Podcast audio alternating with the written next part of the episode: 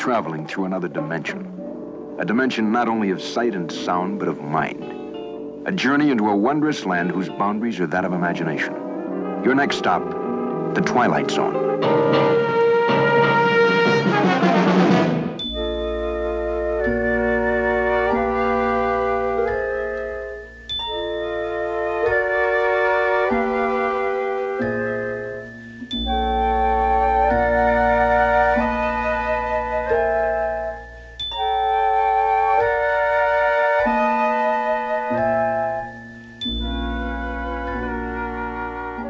When the Twilight Zone decides to intervene in someone's life, it can do that in different ways. Probably too many to list, but there are some common devices. Sometimes it puts someone in a different time and place, like Martin Sloan in Walking Distance or Booth Templeton in The Trouble with Templeton. Or sometimes our subject might meet a person who influences the course of their life in some way, like Pedott in What You Need. But on more than one occasion, we've seen the Twilight Zone put an object exactly where it needs to be. A camera that sees the future, a coin that gives the power to read minds, and one day we'll discover a kind of stopwatch. And tonight we'll find another one of those items from the Twilight Zone or rather, our main character will. His name is Fitzgerald Fortune, and he's about to find his own item from the Twilight Zone. How do you do? I'm Fitzgerald Fortune, the theater critic. So what? Isn't rudeness something of a handicap in your line of work? What's that to you? Hmm? When I saw the name Treasures Unlimited, I stepped through that door, fully expecting to encounter some sentimental old biddy in an ostrich plumed hat and a moth eaten feather boa. Instead, to my sincere delight, I seem to have discovered a misanthrope. What's that? A man who despises people. I got work to do, mister. What are you looking for? I am looking for a present for my wife's birthday. Wrong place, wrong place. Junk shop. Exactly. You see, my wife has the absurd notion that she would like to learn to play the piano. Unfortunately, she hasn't a trace of talent. So, do you happen to have one of those old pianos that plays itself? Got one. Don't know if it works or not. It's old. Splendid. Would you mind showing it to me, please? Quite why our junk shop owner is so rude, I guess we'll never know. It seems like a strange way to run a business but one would almost think that it was a convenient way of demonstrating the peculiar powers of tonight's most unusual object a piano. And the fact that it plays itself is not what's unusual about it, that is a mechanical thing. No, this piano seems to have a strange effect on some of the people who hear it play. But who does it affect and why? Let's find out in tonight's Twilight Zone. A piano in the house. Mr. Fitzgerald Fortune, theater critic and cynic at large, on his way to a birthday party. If he knew what is in store for him, he probably wouldn't go. Because before this evening is over, that cranky old piano is going to play those piano roll blues with some effects that could happen only in the Twilight Zone first broadcast on February 16, 1962, written by Earl Hamner Jr. and directed by David Greene. I think regular listeners will know what I'm going to say here. I think it's top marks for this Rod Serling appearance. Fitzgerald Fortune leaves the shop, and as he does so, he passes the cash register to his right, and we pan across to Rod Serling casually sitting behind it. You know, the wording of the narration itself is quite straightforward, it's not given much away, but it's the presence of the great man that's really the standout here, the way he is so integral to it. So, top marks from me for that one. Now, this is our second Earl Hamner episode, and we spoke about him quite a bit during the hunt, so I won't recap that here. But the original title for this episode, when he wrote it, was Won't You Play a Simple Melody? So, as well as our second time Twilight Zone writer, we have a first and only time Twilight Zone director. This time it's the British director David Greene. Now, Greene started out as a journalist in the Walthamstow Guardian in England, and I have to say that straight from the outset, I'm quite impressed by his work here. Whether the story works or not, we'll get to that, but these opening scenes when Fitzgerald Fortune goes into the second hand store, there's a real flow to the camera work. It doesn't only follow Fortune coming into the shop, but it takes in the surroundings as well, all of these wonderful curiosities that line the walls. So, as well as this long, continuously moving shot, at one point we freeze on a round mirror and we see the shopkeeper approaching it.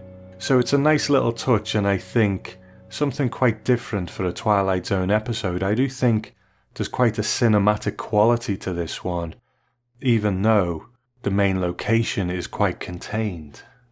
So I'm going to backtrack a little to our pre narration scene where Fortune goes into the junk shop and encounters the grumpy shopkeeper.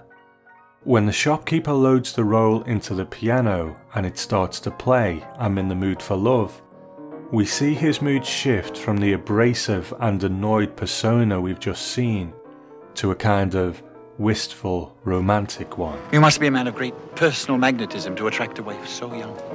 I am. Utterly romantic. Youth and wisdom hand in hand. How I'd love to see the two of you together. What, what a picture you must make. And for her birthday, you're giving her the gift of music. Oh, how touching. What is the price of the piano? You are taking your young bride out somewhere tonight, hmm? Some quiet nook where you can be lost together in the midst of the great world, looking into each other's eyes. How much for the piano? It's worth 250, but since it's for a birthday present, now let you have it for 200. So it's the shopkeeper himself who loads the roll in, but it's only him who appears to be affected by it. Fortune doesn't seem to be affected at all, he just looks on a little confused. So, what are the rules here with this piano? Who is affected by its music? Even in the realms of the fantastic, things need to work within their own reality. They need to have limits or rules within the world they create. So I think this change in mood of the shopkeeper is maybe a little convenient, but I will forgive Earl Hamner the convenience of the grumpy shopkeeper because he needs to show early on what the piano does in quite a simple way. And we need to see that before we get to the real story, which is what happens later on in Fortune's house. But when we first watch this episode, on initial viewing, it appears that it's simply a case of the listener being affected by the music that the piano plays. So if it plays a romantic song, the shopkeeper becomes romantic. But later on, we find out that's not actually what it is. The music just reveals what's inside a person, the hidden self that they hide away from the world. So initially I thought, well, this shopkeeper is in no way this sweet romantic soul inside. He's just too coarse for that. But I suppose if we think about it, maybe he is a romantic, but one who has been hurt or suffered loss. So he puts up a very abrasive front to shield himself from the world. A front that the music from the piano peels away. So, with that in mind, we'll keep track of the effects of the piano as we go along. So, where did this idea come from? Because the hidden self is very fertile ground for the Twilight Zone. Now, in Stewart Stanyard's book Dimensions Behind the Twilight Zone, he asks Earl Hamner where this story comes from, and Earl Hamner says, I don't remember specifically, but I am a professional writer and I think of a story, you know. I make my living writing, so I suspect I sat down and said, Now I've got to think of another story. There was inspiration for the hunt, I can't recall any specific indication of inspiration for the second one. So unfortunately, Earl Hamner's not given us much on this one, and this is another Twilight Zone where even our main commentators only have slight entries on this story. Martin Grams Jr. shares a couple of things in unlocking the door to a television classic that we'll get to, but Marc Zicree's entry in the Twilight Zone Companion is very small, and we will get to that in our summing up. So there isn't a great deal of trivia for this one, we'll have to focus more on the story and what Earl Hamner is trying to do here. So the piano is delivered to Fortune's house, and now we meet his butler Marvin, who is an old friend from the Twilight Zone. Good evening, sir. You've dusted the piano, I see. Yes, sir. It came an hour ago, sir. Oh, Marvin, Yes, sir. if you're going to wait at the party tonight, do you think you could manage to do something about your face? My face, sir. A party is supposed to be a happy occasion. Do you think you could manage to be a little less miserable than usual? I will do my best, sir. Is that you, Gerald? Yes, Esther?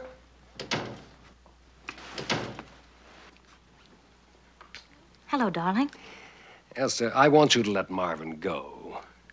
What's he done? No, it's not anything that he's done. It's just the way he looks. I hate to come home every evening and be confronted by that lugubrious expression of his. It's unspeakably depressing. Look at him. Looks as if he's going to burst into tears at any moment. Surely at least we can have a servant who's cheerful to have around. There's no need to hurt his feelings, dear. He has no feelings. The man's a clod. Marvin is, of course, played by Cyril Delavanti, who was a very prolific British actor who would happily take parts, big or small, which would also allow him to pursue his other acting interests off screen, like acting on stage or coaching other actors, or being the director in charge of production in the Little Theatre in Houston, Texas. This is his third and penultimate Twilight Zone appearance, having seen him before in A Penny for Your Thoughts and The Silence, and we'll see him again in the future in Passage on the Lady Anne, but also in Night Gallery in the story Sins of the Fathers. Now, when we first meet Fortune in the opening segment, we don't truly get a measure of him. He's certainly very confident and quite charismatic, but we're not really sure whether this is the confident, charismatic person that you love to be around because they're so magnetic and their personality just seems to attract people. Or is it the confidence that comes with arrogance? He makes a comment about his wife having no talent, but this might just be part of the depreciating banter that married couples will often have between themselves. But when we move on to this scene, we have that question answered for us in his treatment of Marvin when he tells him to do something about his face. He's clearly quite a nasty man who doesn't really care about how his words will affect others. And after we meet Marvin, we also meet Esther, Fortune's beautiful young wife.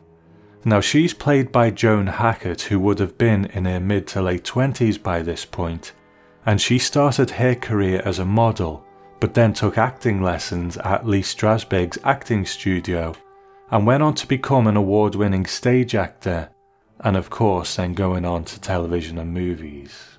I don't personally know any of Esther's other work that I can recall, but from reading up on her, it would seem that she was a fiercely independent, individual, strong woman with a real perfectionist streak, and it's said that this caused some people to perceive her as difficult to work with and perhaps limited her acting choices.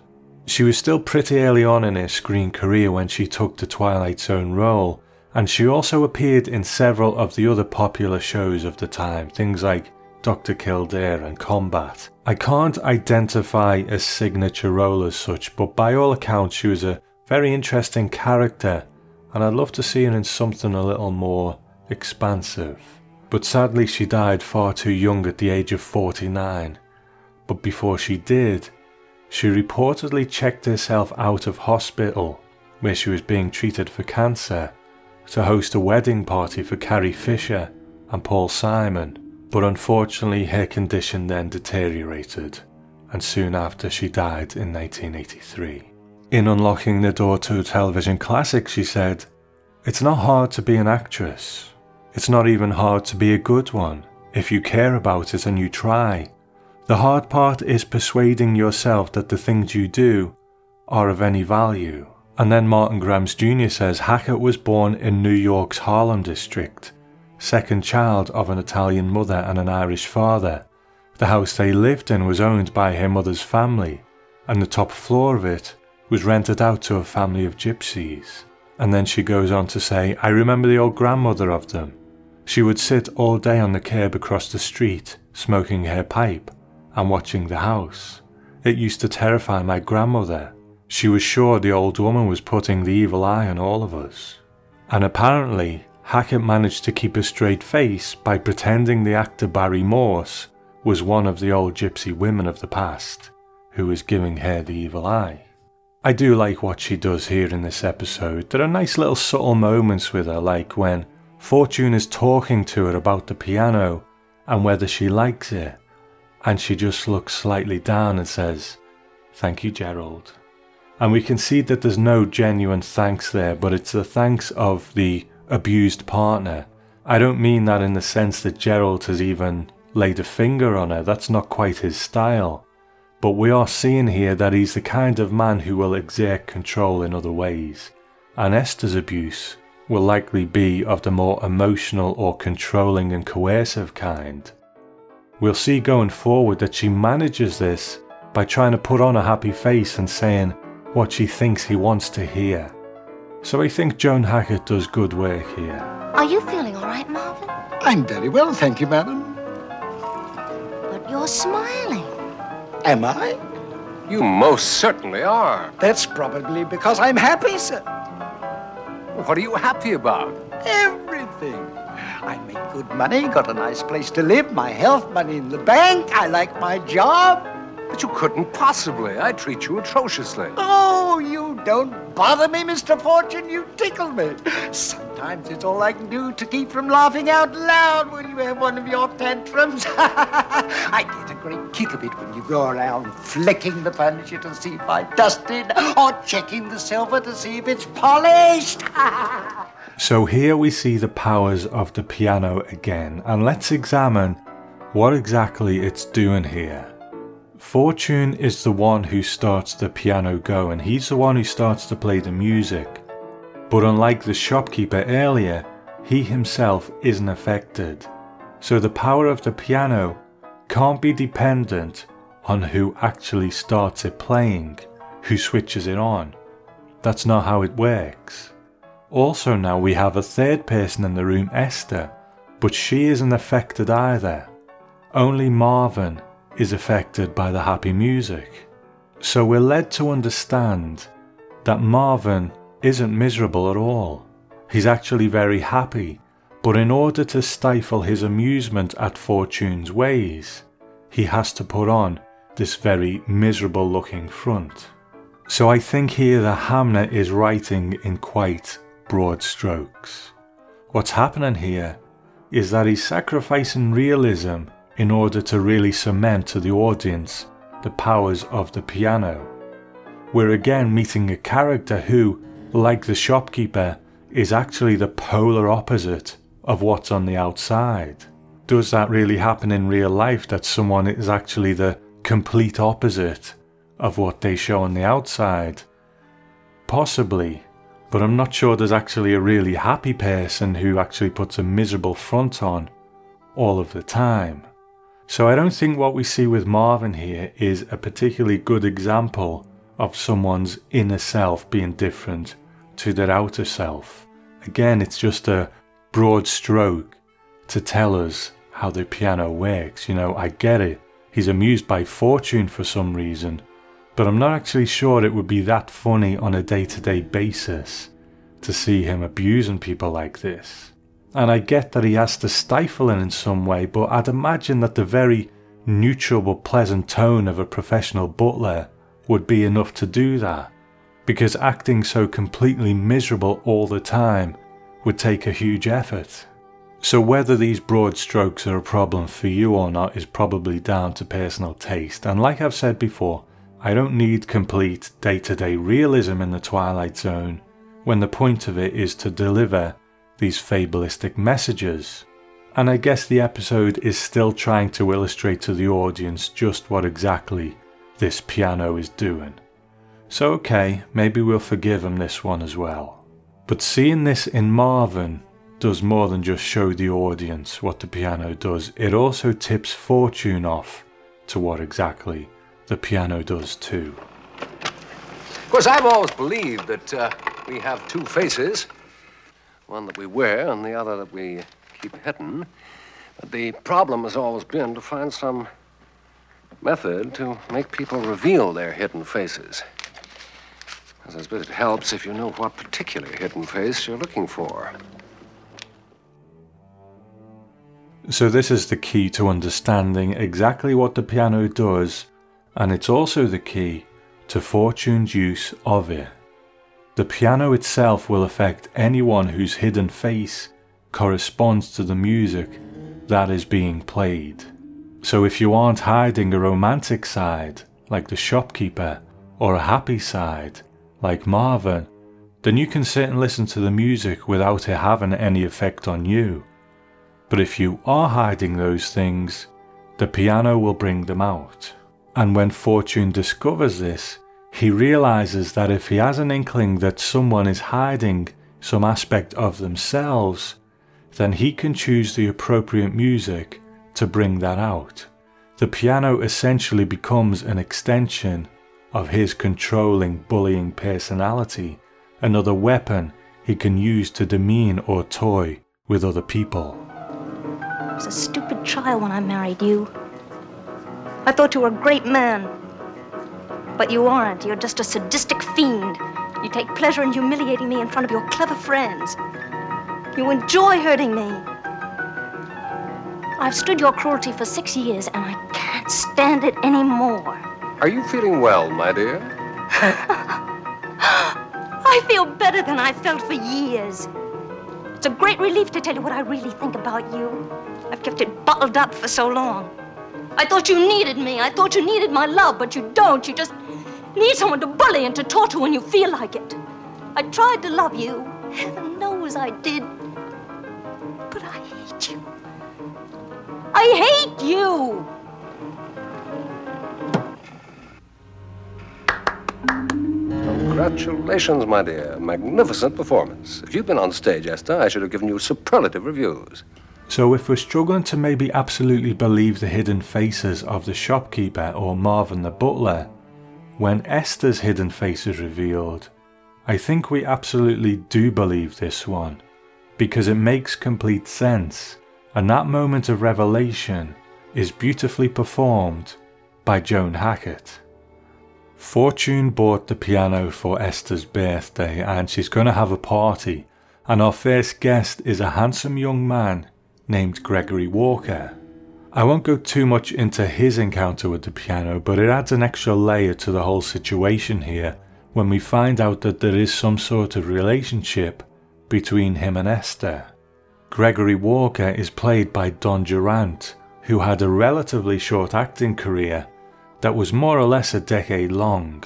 He does have those television friendly good looks and actually had his own Western show called Johnny Ringo now, I've watched a little of this show online and I can't help but be reminded a little of Rance McGrew, which we spoke about quite recently. One of those very clean early television westerns where everyone's got nice pressed shirts on. But apparently, from what I can gather, it was actually quite popular but only lasted one season because of some sort of issue with the sponsors. And not only did Don play Johnny Ringo, but he also sang the theme tune. Ringo, Johnny Ringo.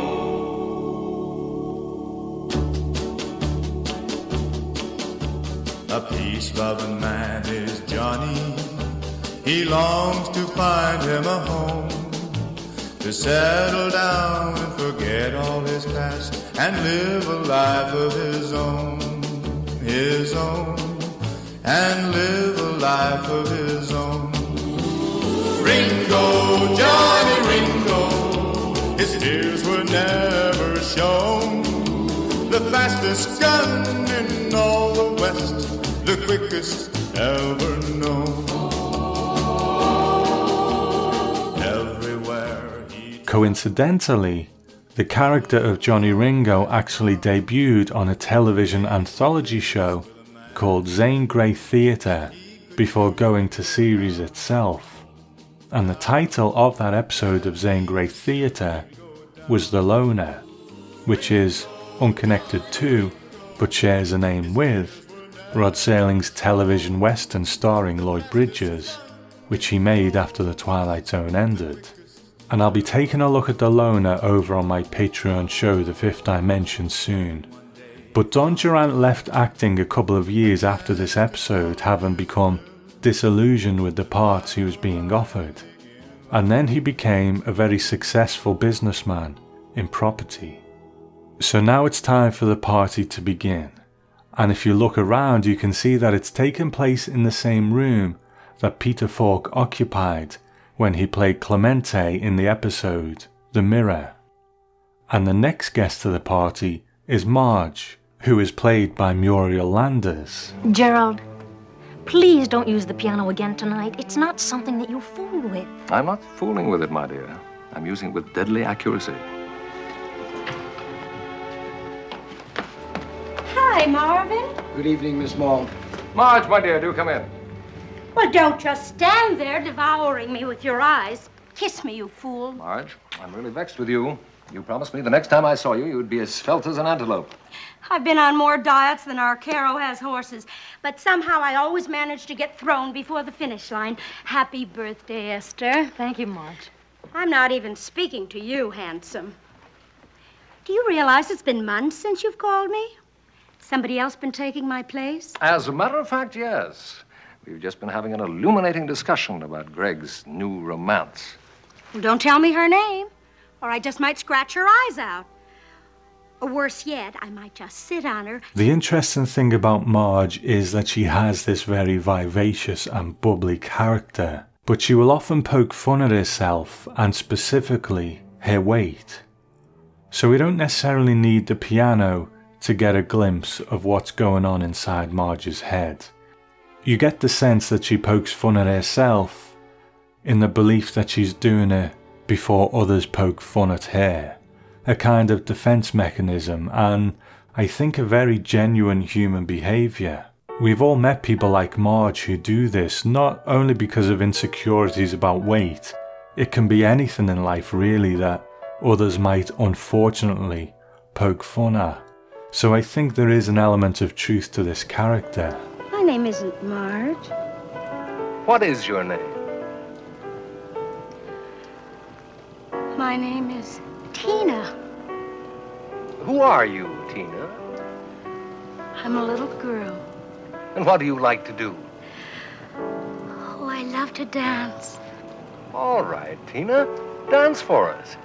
I think this one is quite sad. Unlike the others we've seen so far, what Marge reveals isn't a hidden self in terms of a part of herself she keeps secret, but rather her imagined self, the self that she imagines to combat the negative feelings that she has about herself. All right, you may stop dancing now, Tina. Tell me, are you always Tina? Not always. What else are you, Marge? Sometimes I pretend that I'm a snowflake. White and tiny and perfectly formed. I float on the air of a pale blue moonlit night. I'm never lonely. Beautiful and slender. Oh, and I'm loved. I see a man with his hand stretched out. I drift down and reach that hand. So, despite this bubbly persona that she puts out there, that constantly makes jokes at her own expense to make out that she doesn't really care about her weight, She does. So she imagines herself as these dainty light things like a dancer or a snowflake, and imagines herself never being lonely and being loved. So, this character of Marge is maybe one of those things that doesn't play particularly well in the modern world. You know, she is a woman of a particular stature. Her inner self is longing to be thin, longing for the love of a man. She's clearly very lonely, that kind of thing. So, so in this modern world, it might be a bit problematic to show a character like this. Why can a woman of particular size not be happy in herself, not be loved, and why does she need to define herself by having the love of man? You know, it's um, it's a difficult one when we're sort of looking at old television sometimes, and everyone's line on this kind of thing is a bit different as to what's acceptable and so on. So I won't go into it too much, but I guess the effect is that Marge does seem a bit cliche now. But like I said, this topic about art from the past and comparing it to the kind of values we, we try and uphold today, that, that's always a quite a difficult topic and always quite heated in some ways. So I won't get into that here, but maybe just point it out a little. While she might be cliche, I do think she's played well by Muriel Landers, and in a lot of ways she is quite realistic. Like I said, I think we've probably all met people like Marge several times, and it's not necessarily about weight. It can be anything that they're insecure about, so they make jokes first before anyone else does, and they play up to that aspect of themselves that they're insecure about as a kind of defense mechanism. And this is a whole new level of cruelty by Gerald, and if you look at his face, he's really relishing that he's revealing this. As he said he could earlier, he's aimed the piano with deadly accuracy. He already knows these things about Marge, he knew them about Gregory and Esther, but he's just never been able to bring them out into the open like this. So, under his control, the piano is a weapon and an extension of the bully that he is. So, before we get to the finale, let's take a moment to meet Fitzgerald Fortune himself. And he is played by the British actor Barry Morse, who was born in 1918 so would have been in his early 40s at this point. In terms of an acting career, this was an age when you would often see actors who had fought in the war, then had a few other careers, then tried acting. But Barry Morse was an actor's actor through and through, with a lifetime in the industry, and he entered the Royal Academy of Dramatic Arts at 15 on a full scholarship, and then went on to London's West End and early television broadcasts by the BBC. Then he moved to Canada in the 1950s and became an actor on radio and television over there. On his IMDb bio, it says that a journalist once calculated that he'd played over 3,000 roles on film, television, and stage. For my generation in England, I'll always remember him most for being in Space 1999 where he played Professor Victor Bergman in the first season. And it was an internationally funded sci fi show that was popular on British TV, but ended after a couple of seasons, and it also starred Twilight Zone star Martin Landau. But US audiences may know him most from his work on the TV show The Fugitive, in which he played Lieutenant Philip Gerard, the role that Tommy Lee Jones took in the movie version, and he would often say that he was approached by old ladies in airports telling him to leave that nice man Richard Kimball alone. And Morse would also appear in the 80s Twilight Zone in the episode Dream a Life. Despicable as his character is, I do really like Barry Morse in this. I think he's got a great charisma and presence, and in those opening scenes, when we don't really know who he is, it really could go either way. If he was a better person, with this confidence and presence that he has, you could actually see yourself really liking him. Which is, of course, how he's ended up married to this beautiful young woman, Esther, who was quite taken in by him. And it keeps him going on the social scene, which he probably navigates with a combination of charm and charisma, but also coming from a position of power in his theatre critic career. But sadly, Fortune is not a good person, so we end up enjoying hating him, which is exactly what we need for this episode. So when we get to our finale, Fortune sets up his. He wants the piano to play one more tune. Gerald, don't you think that we've had enough of that piano for tonight? Not quite. Sit down, sit down, everybody. I'm going to call forth the devil. I hardly think we shall get a volunteer, but that doesn't matter. Esther, put this on the piano. Now, cheer up, darling. It's only a game. So, what was Fortune going for here? It's slightly different in that he gets Esther to put on the music. Now, this might just be because coincidentally he wants to go and pour himself a drink, which is what he does. But instead of sitting down to face the party guests to watch the effect, he sits with them and he says he wants the music to reveal the devil among them. But Fortune is a clever man, so surely he must know that the biggest devil in the room is himself. Throughout the night, he has humiliated people, he has altered his relationships with people. Wielding the power of the piano, in a sense, he's left a path of destruction behind him, with the wreckage being people's feelings and his relationships with them. So I do wonder if this final piece of music is the finale, his final act of destruction where he reveals himself as the devil and essentially brings the whole room down. And he'd be admonishing this room filled with hangers on for allowing themselves to be abused by him. Or it could just be that he knows we all have a devil inside of all of us and he just wanted to bring that out in everyone. We'll never know which one it is because Esther switches the music from Faust to Brahms' lullaby, and the power of the piano now goes to work on Fortune himself. Say something, devil. I'm afraid. What are you afraid of, devil? I'm afraid of the dark. Well, you're not a devil. You're just a poor, frightened kid. That's a secret. Tell us your secret, Jerry. I'm afraid of you all. I'm afraid of people. There's a small, frightened boy. I've kept him hidden away inside me.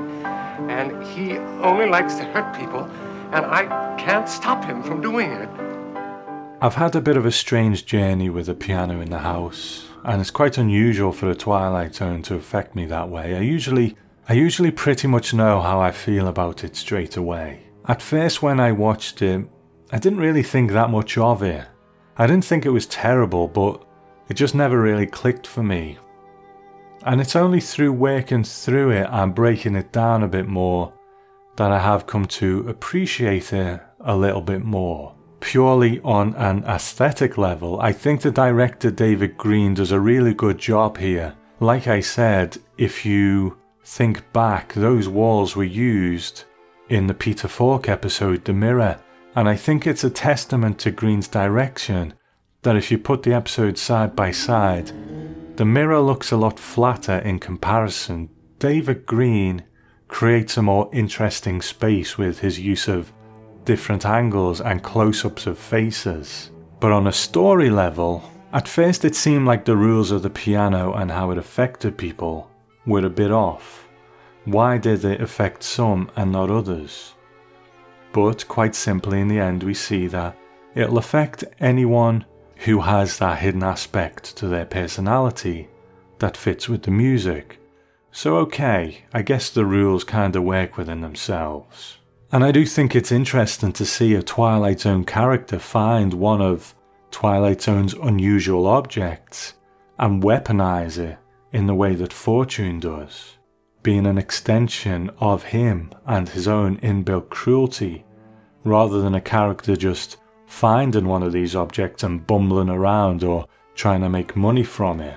Where you could say it falls down a little is some of the effect of the piano itself, the convenience of the shopkeeper, and in the case of the butler, quite unbelievable. And then we have the very cliched character of Marge. Also, I think the fate of Fortune as well, with the revelation that he's just a scared little boy, is probably maybe a little predictable. And again, doesn't necessarily ring true. Now, I do genuinely believe that what people project is strongly affected by what is within them. I can believe in a millionaire manchild who lashes out at others, has an inflated ego, and a completely distorted view of his own self worth. But with Fortune, I more get the impression that he was just a rich guy who always had whatever he wanted, surrounded by yes men who fed his ego and he just saw people as property or pawns to be played with. And that seems more believable to me than the scenario of a scared little boy. In his very brief entry on it in the Twilight Zone Companion, Marc Zicree says that the characters are superficial and not at all connected with reality. And he quotes Earl Hamner as saying that he'd never met a critic, but this was his idea of what one would be like. I wouldn't necessarily argue against Marc Zicree's assessment there because when we break it down, it is very simplistic in its observations on the inner workings of some of these characters. But the episode itself is then raised by good direction, a strong central performance by Barry Morse, and good backup from the supporting cast going back to that quote from Earl Hamner before, where he said he had inspiration for the hunt, but with this one, he just sat down and wrote it. I think we can really see that. In the hunt, he brought one of his old stories to the Twilight Zone that he thought would be a good fit, and it was about a place and people that he knew with themes that were completely from within him and his own experiences. This time, though, it seems to be Hamner trying to engineer a story from scratch into a Twilight Zone mould. And sometimes, when that's the case, you can kind of see the joins. So, while it does depict a very real thing that the part of ourselves that we keep hidden, I think it lacks the truth that the hunt had. He could paint those people as real with a few words because they were very authentic to the people that he was trying to depict. Whereas here, we have to do more work as the audience to try and find out the truth in these characters, and sometimes we have to fill the gaps ourselves. Rod Serling, at his best, could tell you all you need to know about a person with a line or two, whereas Hamner is painting it with more broad strokes. The grumpy man is really romantic, the miserable man is really happy, so, as a simple story to illustrate one of life's truths, I don't think it's quite that piece of music to connect with the inner self that it's claiming we all have. But it isn't without some catchy moments that we can hum along to. Don't laugh at me. I'm not laughing, Mr. Fortune. You're not funny anymore. Mr. Fitzgerald Fortune, a man who went searching for concealed persons and found himself in the Twilight Zone. So that is our episode. Bit of a tricky one, that one. I don't particularly like it when there's not much that we can bring from those other sources, the trivia and so on, because then it just relies on me trying to review it and analyze it. And I, I preferred it to be a bit more of a mix, but Sometimes you've got to play the hand you're dealt, so I hope you enjoyed it. But now let's hear from you, the listeners, in submitted for your approval.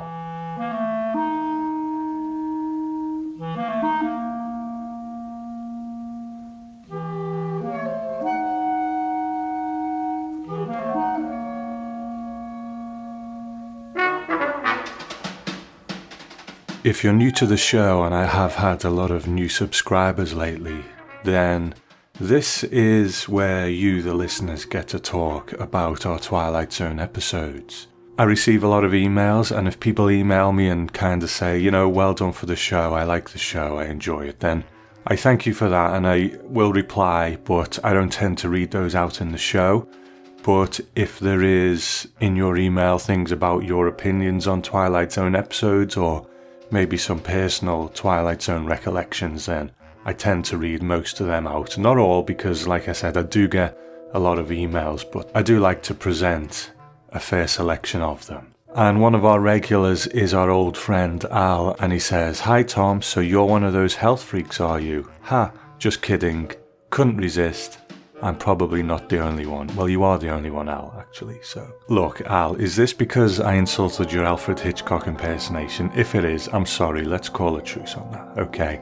And he goes on to say, Actually, the sort of point of view that you mentioned is what sticks out for me in the episode, and he's talking about kick the can here. And he goes on, I see it as more than misery loving company, more than that people should act their age physically. It's also people telling you what grown ups are supposed to do with their time and life.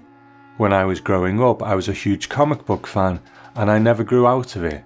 Now, with all the comic book movies and Comic Con and so forth, that doesn't seem so unusual but it was in the 60s and 70s, and I was battered enough with people telling me to grow up that I ended up concealing that part of me from almost everyone for a very long time. So, this episode is important to me in that it tells you to do what you love and not be afraid to look silly, and maybe that will keep you young, but if it doesn't, then that's alright too. And he goes on, I also wanted to comment on the endings of the two versions. I'm not above wondering what will happen next in a show, but I find it unnecessary here. This episode is about the magic of summer and childhood. As you pointed out, the kids in the background take on a magical quality as the episode goes on. So, where will Charles and the others go after their kick the can game is over?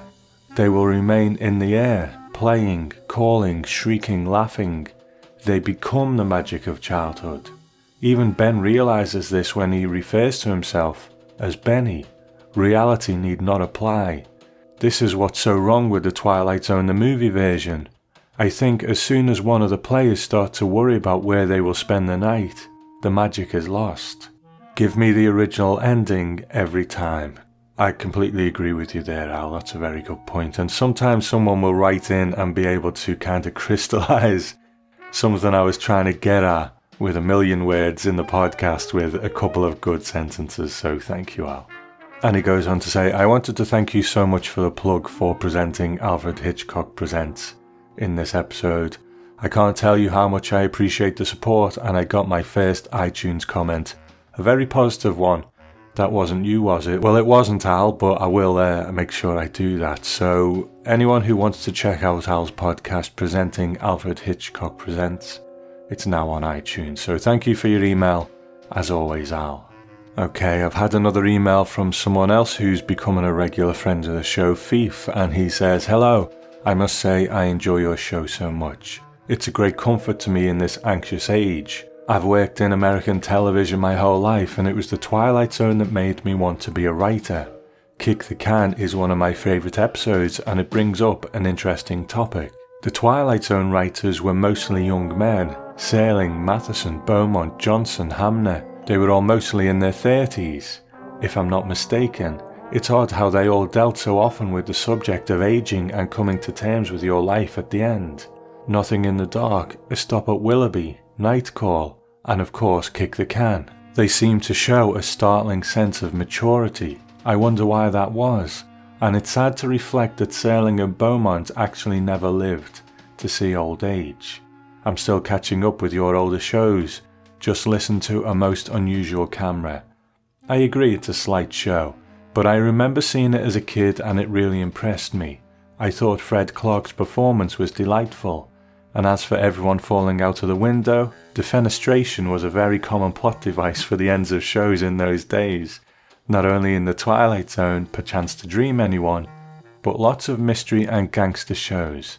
Indeed, as a child, I thought falling out of windows was going to be a much bigger problem in life than it turned out to be, and that is from Phoef. Great thoughts there, thank you, Phoef. And Phoef mentions being a, a, television writer his whole life, and you will have seen his work on Cheers, you know, which was the first American comedy show that I remember seeing growing up and, and remains a classic to this day. I also remember going to see your movie, The Fan, when I was younger with all my friends, you know, the De Niro movie. So the fact that you enjoy my little show, Phoef, and I know you've continued to be a writer with work on television and novels and so on. So the fact that you enjoy my little show is a point of pride for me, so thank you. I've got my window closed here, Phoef, so hopefully I won't fall out of it, and I hope yours is tightly closed too. Thanks for writing in. Okay, another old friend of the show, Chris, writes in and he says, Hi Tom, thanks once again for your excellent podcast. Each episode seems to raise the bar. Far from seeing any fatigue or phoning it in, your podcast seems to be as thoughtful, careful, informative, enjoyable, and even inspirational as ever. I really liked your sharing of the Brandon Shay Matala interview with Marc Zicree.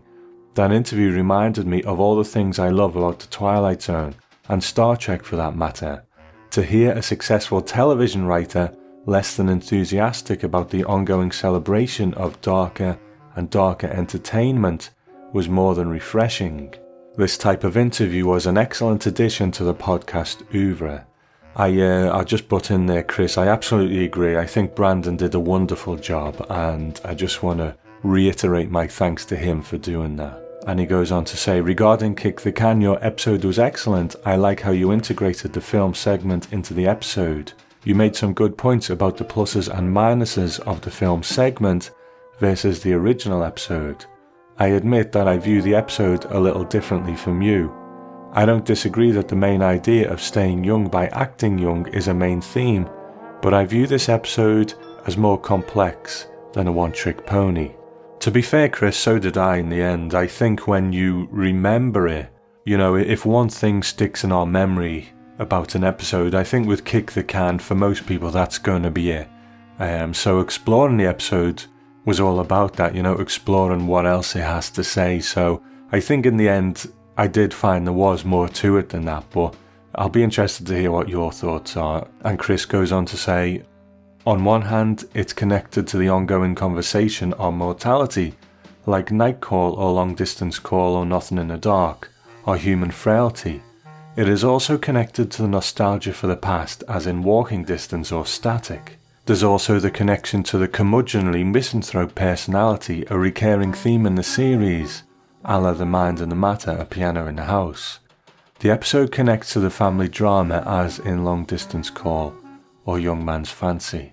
I wonder also about the mid 20th century when there was a transition in the United States from multi generational families being commonplace. See, for instance, Jean Renoir's The Southerners, released in 1945, to sequestering the old folks away, putting them in their own space, away from youth and birth, away from their children and grandchildren. As lifespans increased, people became more wealthy in the post war booming economy and younger families increasingly moved to the suburbs. One implication of this lifestyle change was the growth of the old folks' home. I think this episode also speaks to the place of senior citizens in society, and it speaks of optimism in humanity and the possibility of change, of renewal, of continued existence. One of the many wonderful things that Twilight Zone does is speak to all people at all stages of life. It really can be viewed as a human drama that applies to all ages at some level. This episode does that for me. Thank you again for hosting an outstanding program. I look forward to many more episodes, and that is from Chris. Thank you, Chris. Some great thoughts on the episode there, and you know, I agree about the Twilight Zone saying something to all generations, and I guess the beauty of it is as we get older, we hit those spots, you know.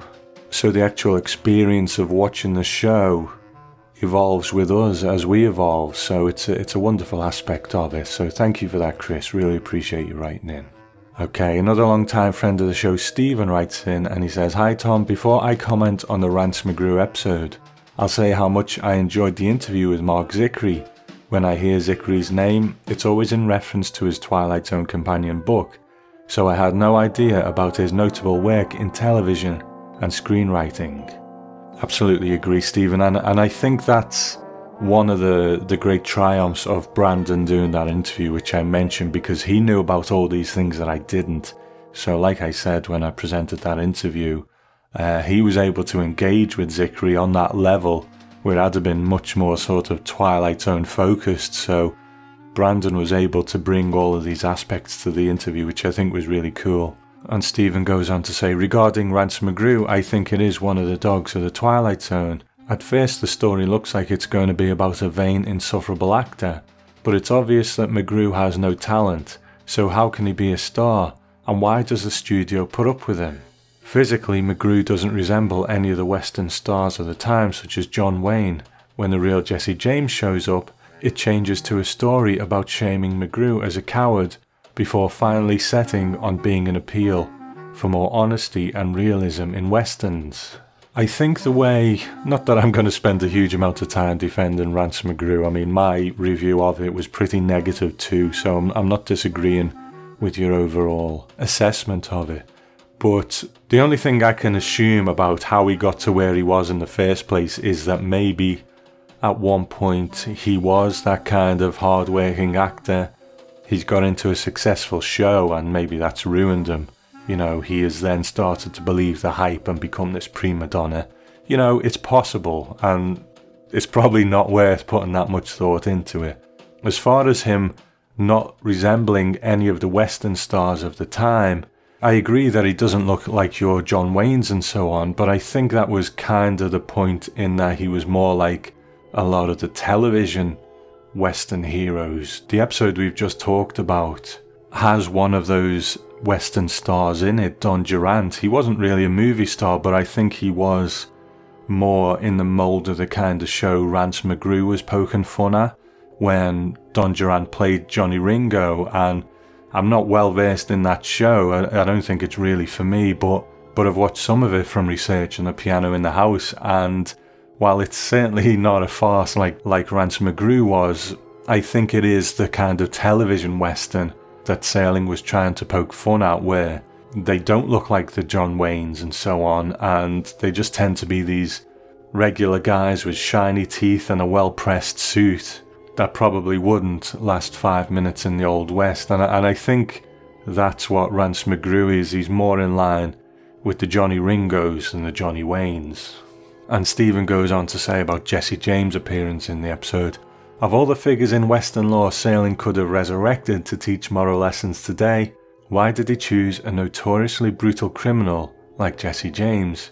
Even as comedy, it doesn't make sense. Fair point. You mentioned that your favourite Western movie is The Good, the Bad, and the Ugly, but that movie doesn't hold a candle to Once Upon a Time in the West. I'm curious why you prefer it. Once Upon a Time in the West has a Twilight Zone kind of feel and twist. Henry Fonda's character is evil incarnate, making Lee Van Cleef's character look like a choir boy. And then there is Claudia Cardinale. Regards, Stephen. Thank you, Stephen. Well, there's a couple of things I'd say on that. I mean, first of all, I think favourite movies are usually favourite movies for a reason, and I think a person's favourite movie will not necessarily be the movie that they think is the best movie. There's a lot of reasons why films resonate with people, so, you know, I might think a movie is one of my favourites, but actually think, well, a different movie is a better movie but it just doesn't resonate with me in the same way, so it's not a favourite in the same way. So there is that. But the one thing I would disagree on is that you mentioned that The Good, the Bad, and the Ugly doesn't hold a candle to Once Upon a Time in the West, which sort of suggests that there's a big disparity between them, suggests to me a really big difference, and I don't think there is. I think both of them are unique in their own way, and both of them are great in their own way and I wouldn't really put that big a divide between them.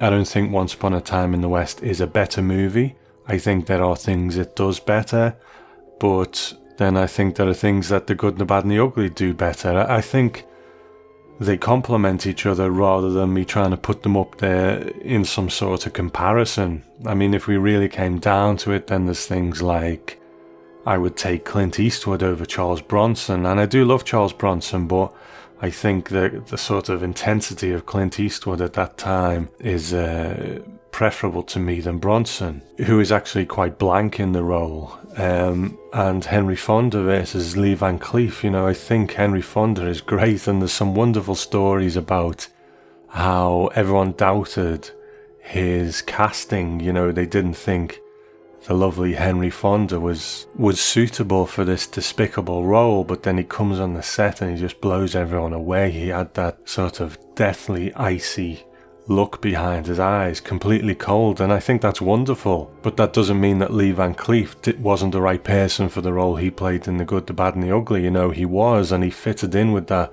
trio of actors. And Henry Fonda undoubtedly is a better actor than Lee Van Cleef, but I think Lee Van Cleef has that wonderful exploitation movie quality to him. He seems more part of that dirty world than Henry Fonda ever did. So there's there's all these pros and cons. I mean, we could go on and you could probably counter with, but I think this. But for me, I don't really put them in competition. I think they're both great for their own reasons. So so it's an interesting discussion, but I, have really no interest in kind of pitting them against each other. But uh, thanks for writing in, Stephen, as always. Okay, and a final email from our friend Kevin, and he says, Hi Tom. Just a couple of personal stories. I grew up in Maryland just outside DC. At age 19, I took off on my own and moved to Alaska. This was 1981, and my first permanent job was a clerk in a liquor store that was next to a convenience store in Eagle River, Alaska. One evening, the clerk from the store next door came out to talk in the chilly night air. He was maybe a year or two older and wanted to be a writer. He had just got off the phone with Stephen King, the writer.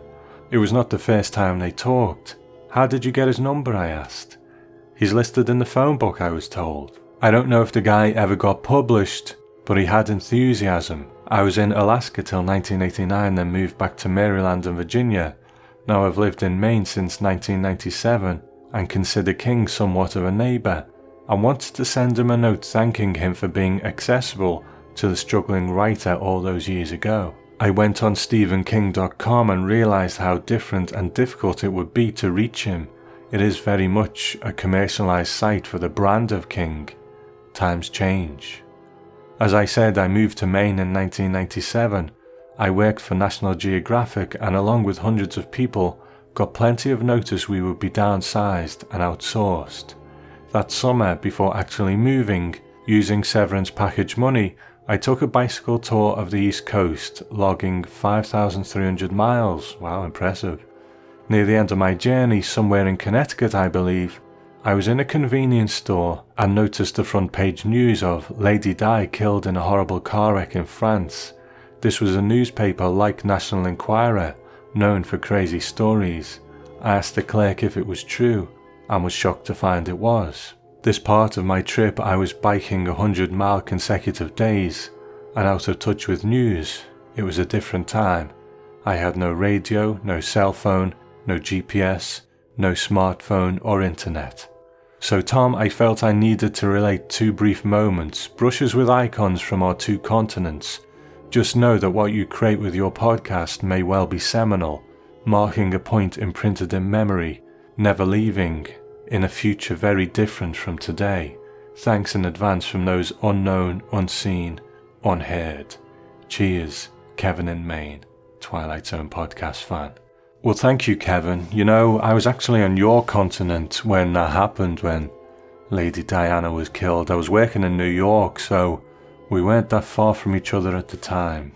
But kind of on a completely unrelated note, I think your Trip sounds wonderful, you know, no radio, no cell phone, no GPS, no smartphone or internet. I'm kind of starting to be of the opinion that we are a bit too plugged in these days, so kind of removing all those things sounds like heaven.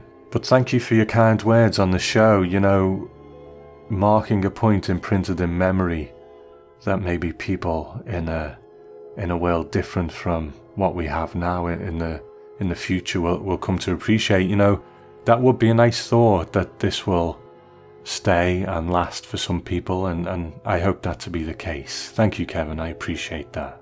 So, that is our episode of the Twilight Zone podcast. If you want to get your thoughts onto the show, then email tom at the twilightzonepodcast.com. If you want to check us out on Facebook, it is facebook.com slash Twilight Zone Podcast. and on Twitter, it's Twilight Zone Net.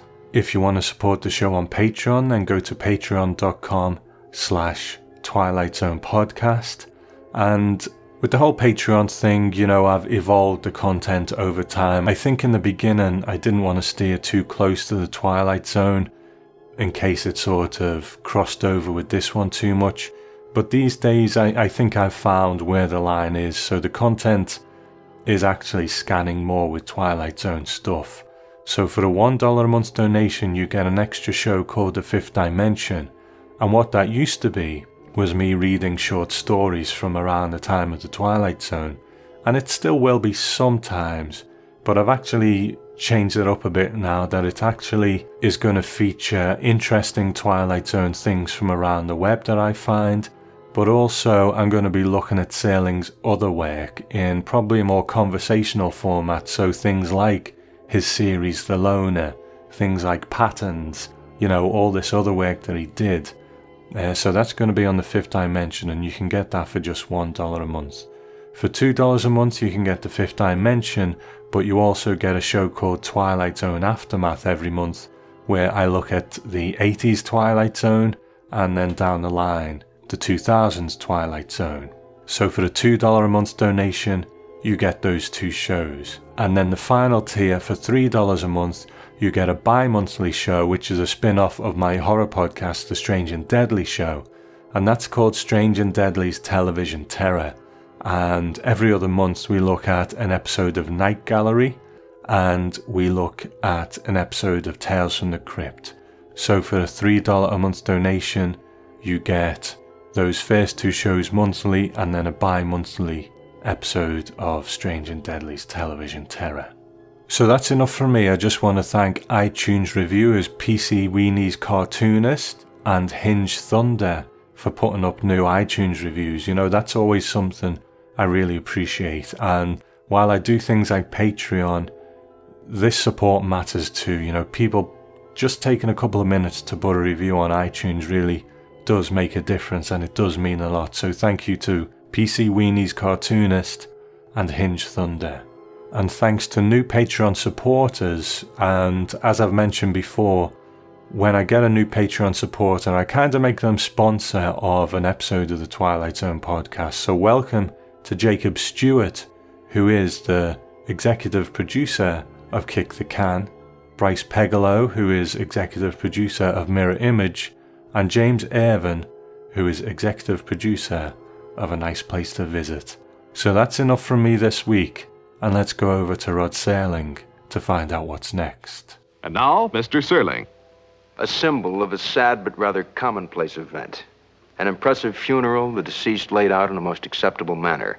But in this case, at the last moment, deciding that in matters concerning the trip to the great beyond, perhaps this trip wasn't necessary. You'll see it next week on The Twilight Zone when we present Montgomery Pittman's The Last Rites of Jeff Myrtlebank.